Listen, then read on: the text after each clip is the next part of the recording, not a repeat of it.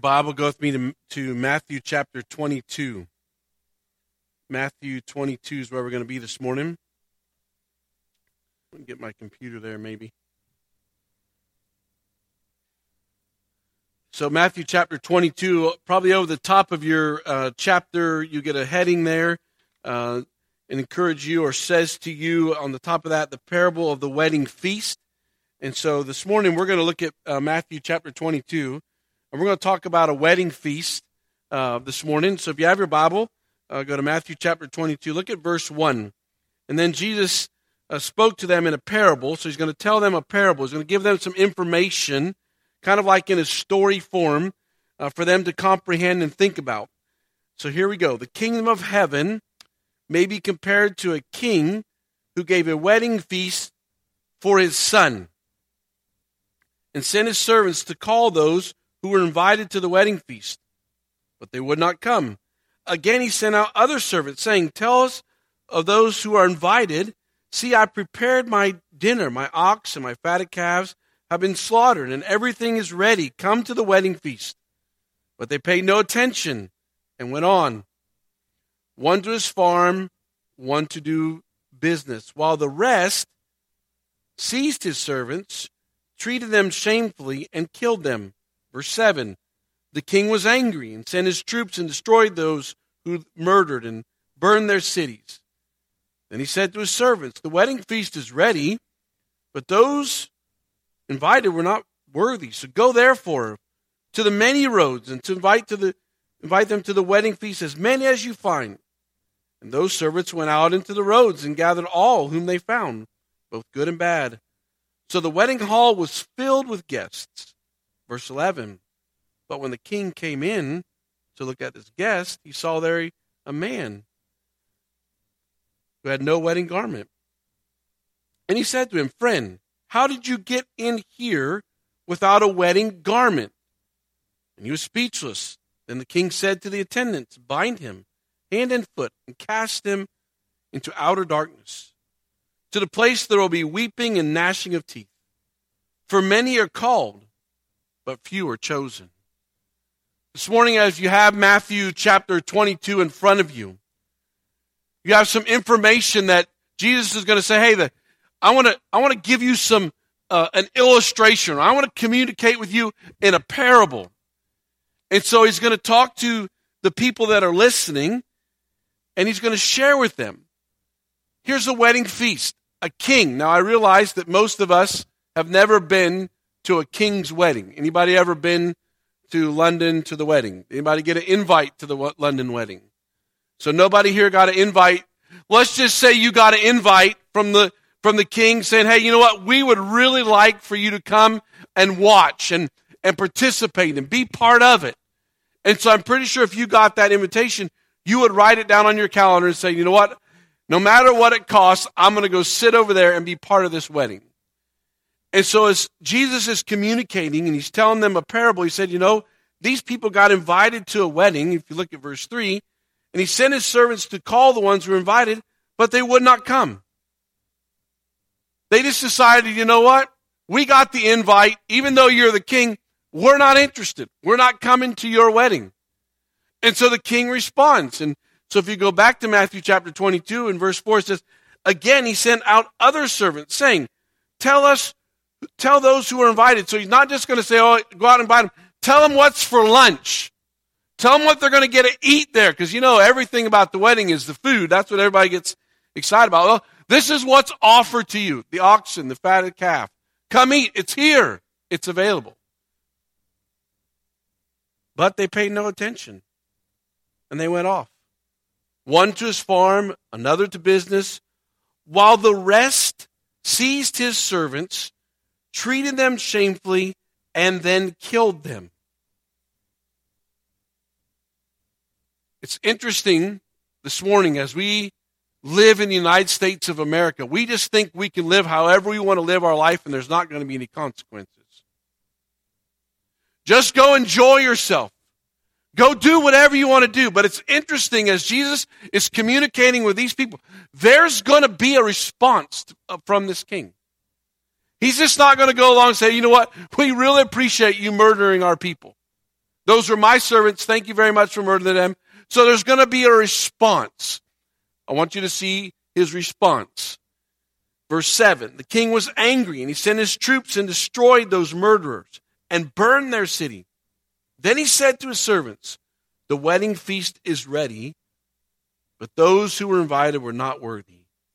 Go therefore to the main roads and invite to the wedding feast as many as you find. Verse 10 And those servants went out into the roads and gathered whom they found, both good and bad, and so the wedding hall is full. All right, if you guys don't want to come, that's fine. There will be some consequences to what you've done to my servants, so we read that. But here's something that was interesting as I've been reading through this, I got down here to verse 11. I'm thinking, oh, wait a minute, this isn't making any sense now. You went out and found the good and the bad, and you invited them to your wedding feast, and now you're going to take one of those individuals, bind them up, and throw them out where there's weeping and wailing and gnashing of teeth. Now, this doesn't make any sense. So I kept reading a lot of different people's thoughts. And so most people think that this king made a way for the people that he went out in the highways and the byways, the good and the bad, saying, you know what, come to the wedding feast. Well, they weren't prepared with what they were going to wear. So he said, most likely, what he said is, I've got a wardrobe. You can choose from this wardrobe, but you need to wear one of these garments to enter into this wedding feast. There's one individual in this parable that Jesus is explaining to us. There's one individual that said, you know what? I don't need that garment. I don't care what the king says. I'm just going to go to the wedding feast. I'll wear what I want to wear at the wedding feast. The king's response to that one individual is saying, you know what? I will have you bound and I will have you thrown out. Because many were called, but few came. And so I've been thinking about this as a, as a word picture or an illustration. How do I make sense of this? What does it mean for me today as I read this parable as Jesus has just come from Matthew chapter 21? He's writing to the Jews. He's, he's came in uh, on the white horse, or he's came in on the donkey. He showed up in the temple. He's cast out the money changers. He's healed people. And now we're at Matthew chapter 22 thinking, what, how do I put all this together? So I don't know if I have a great way to put it all together. But here's some things that I was thinking about as I look at this parable. There's some things that I want to pull out of this parable and I want us to think about. I want to share some things with you as I as I look at these this whole situation, this whole illustration. What what jumps out to me? The first thing that jumps out to me is this parable pictures Christ coming for Israel and saying thanks but no thanks. Didn't he do that? Didn't he write in and say, Here I am. I'm available. I'm the one that wants to be your Messiah. I'm the one that wants to be. They should have been aware of Old Testament. So when he come riding in on this colt, they should have been saying, "Oh, wait a second. I remember reading this. That is our Messiah." They didn't do that. They said thanks, but no thanks. They wanted him to come in not to the temple and clear out the money changers and say, "Hold on a second. You guys have made this a den of thieves." This is supposed to be a house of prayer. That's not what they wanted. They wanted Jesus to take that colt right up into Rome and say, you know what? You guys are no longer going to rule and reign. Israel's going to rule and reign. The Jews are going to be in charge. We're overthrowing the government. I'm going to rule and reign. That's what the Jewish people wanted. So even though they knew it was written, they didn't accept it. They didn't receive it. And so, one thing that's interesting is after Jesus come through, his death, his burial, his resurrection, the Jews have rejected him. In 70 AD, the temple's destroyed. So Jesus is walking around one, two, three, somewhere in there. Go ahead. Choose your way. You think you can handle it? Go ahead. Anywhere you replace Jesus, there will be destruction. You can't do life well without Jesus. Jesus has offered you a sacrifice, a servant. Here, here's my life. Receive the gift. If you replace Jesus with something else, your life will lead to destruction. Your life will get so, or your life will get so bumpy, you'll get to the bottom and say, you know what, I've messed it up so bad. I need to start this thing back over again. I need Jesus. The nation of Israel didn't do that. And so this morning, as we sit here, there's a couple verses that I want you to think about. The first one, Ephesians chapter 2, verses 8 through 10. For by grace you've been saved through faith, not of yourselves. It's a gift of God, not of works, so that no one should boast. For you are God's workmanship, created in Christ Jesus for good works. Can I just tell you something?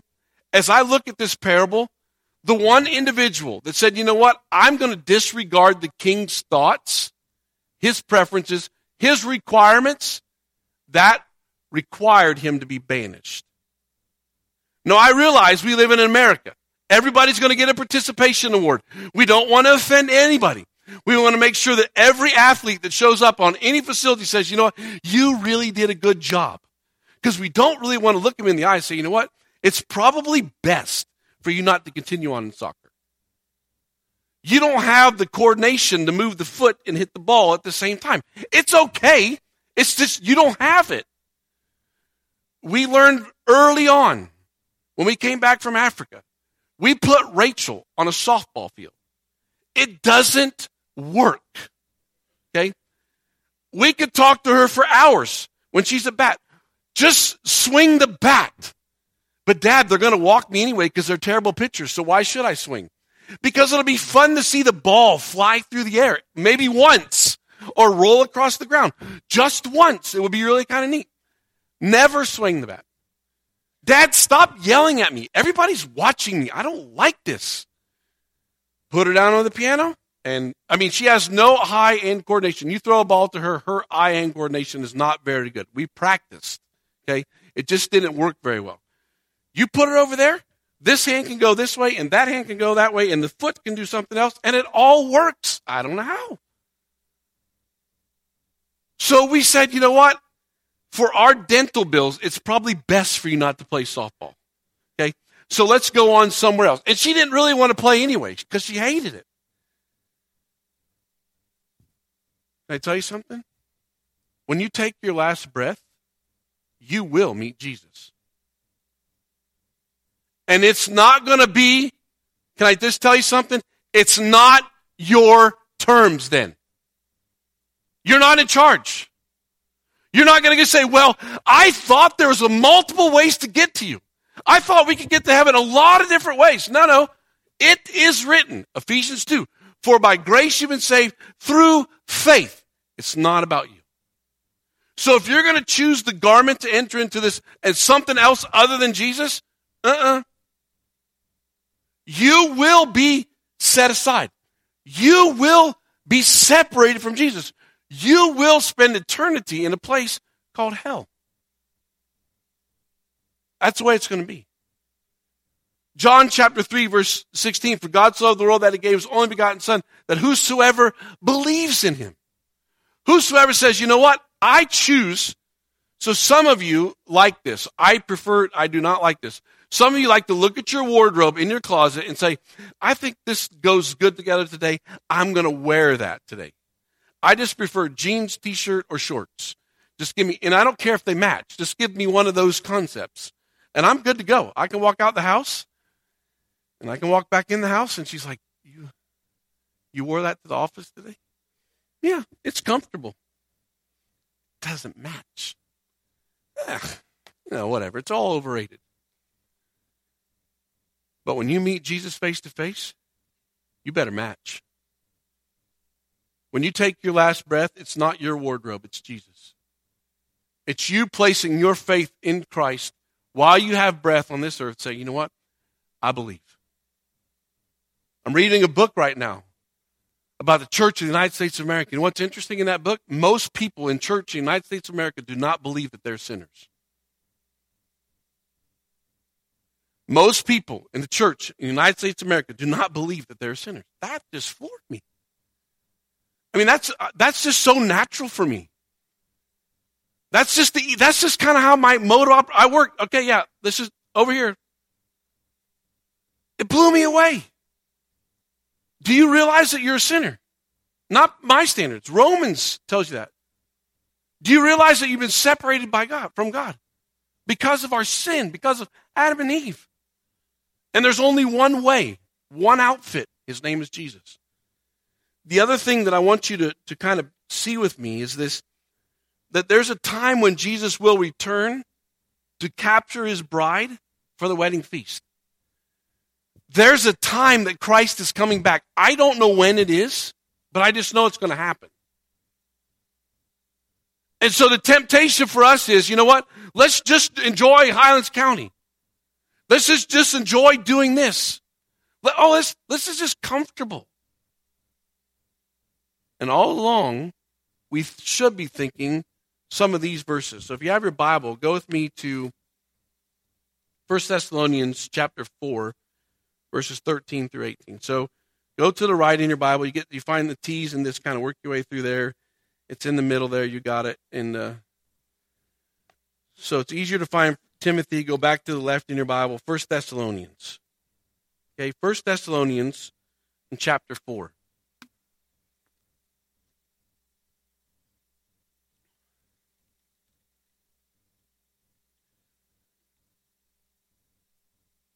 But we don't want you to be uninformed. 1 Thessalonians chapter 4 verse 13. We don't want you to be informed, brothers, about those who are fallen asleep, that you may not grieve as others do, who have no hope. For since we believe that Jesus died and rose again, even so, through Jesus, God will bring with him those who have fallen asleep. For, if, for this we declare to you by the word of the Lord, that we who are alive, who are left until the coming of the Lord, will not precede those who have fallen asleep. For the Lord himself will descend from heaven with the, with the cry of a command, with the voice of the archangel, with the sound of the trumpet of God. And the dead in Christ will rise first. And then those who are alive, those who are left, will be caught up in the air together with him in the clouds to meet the Lord in the air. And so we will always be with the Lord. Therefore, encourage one another with these words. The time is coming. We're one day closer to the Lord saying, you know what? It's time. We're one day closer to the last person who places their faith in Jesus Christ that the trumpet blows. We're out of here. So think about that. What are we doing in our lives to say, you know what? I want to invest in eternity. What are we doing in our lives saying, you know what, I really need to think about, you know what, Lord, I'm going to look you face to face one day. I want to be held account for my actions. The last passage of scripture that, that I want you to see is 2 Timothy chapter 4, verse 6. So go to the right in your Bible. Paul's words to Timothy. In 2 Timothy chapter 4 and verse 6. For I'm already being poured out as a drink offering. And for my time for my departure has come. And if you think about Paul's life, he went from the, the persecutor to the one who's allowed to be beaten, shipwrecked, imprisoned, left for dead. Philippians, I've learned to be content. Why? Because all the circumstances. He's at the end of his life. And he says this I fought the good fight. I have finished the race. I have established 25 churches. I made sure that 10,000 people came to know Christ. I was there with Timothy, all those discipleship things. See, what's interesting is we're always, and I, and then you fill in the blank. Look what, look what you've done. That's not Paul. I have kept the faith. That was his passion. And so as you, as you work today, as you're around this afternoon, as you show up at baptism class, have you kept the faith?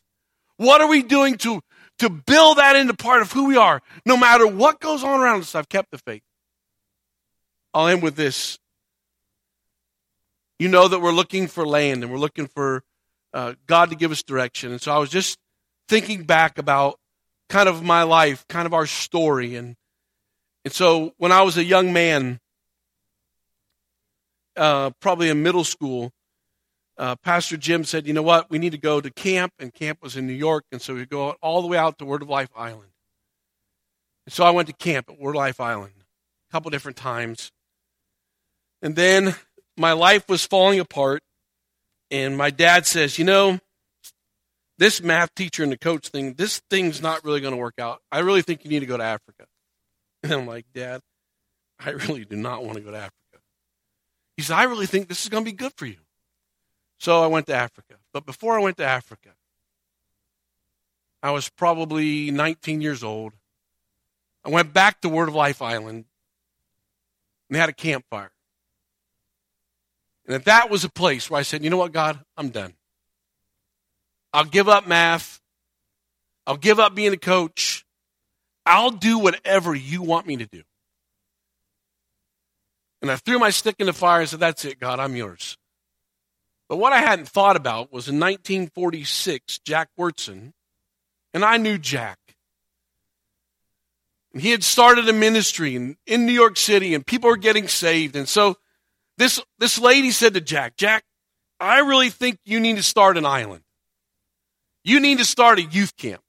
And Jack's like, I will live in the city. I'm an insurance salesman. I don't really want to go to Schroon Lake. And back then, Schroon Lake was, you know, six or seven, eight hours to get all the way up to Schroon Lake from New York City. And so they said, Jack, there's these two sisters. They're never going to get, they've never, they're not married. They're never going to get married and they own an island. And Jack, we think you need to go look at that island, 45 acres in Schroon Lake, and we think you need to buy the island. And Jack's, they ain't got no money, 1946. And so Jack and Harry Bollback and one other guy rowed a boat across the Word of Life Island. And Jack went back to New York City and she, he said to those two sisters, he said, I'll make you an offer. I want to buy the island. And the sister said, All right, fine. I'll pay you $25,000. And Harry Bollback looked at Jack Wirtz and said, Jack, you don't have any money. And the, and the lady said, All right, Sonny, I'll take you up on that offer. You got 30 days to get $25,000.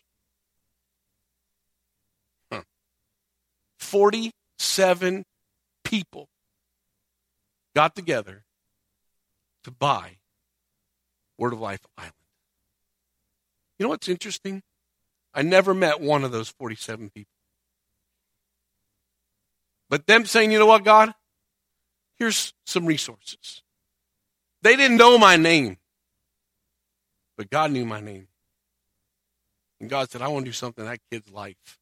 I can't wait to get to heaven. I don't know if I'm going to get to meet one of those 47. I don't know if it'll matter.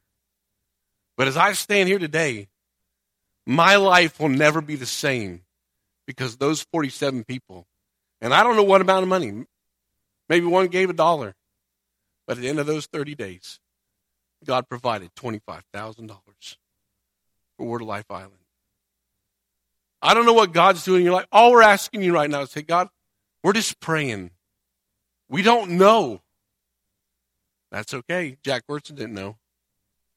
But God is in a business of making a way where there seems to be no way. But is eternity a priority to you? You're one day closer. Do you know Him? Are you going to be one that shows up at the end of your life say, Here I am, check me out. I've done what I wanted to do. Or you be the one saying, What? I'm going to clothe myself with Jesus. I placed my faith in Jesus because He's the one who forgave my sin. I came to a place in my life that I realized I was a sinner. And then are we going to be the ones that, when we came to the place to realize that we're a sinner, we said, you know what? Here I am. I want to be poured out like a drink offering. I want to keep the faith. Father, I want to thank you for the opportunity to gather around the scriptures this morning. And Father, I don't know I don't know all the stories of your grace in people's lives. So if you've never said yes to Jesus, make today today.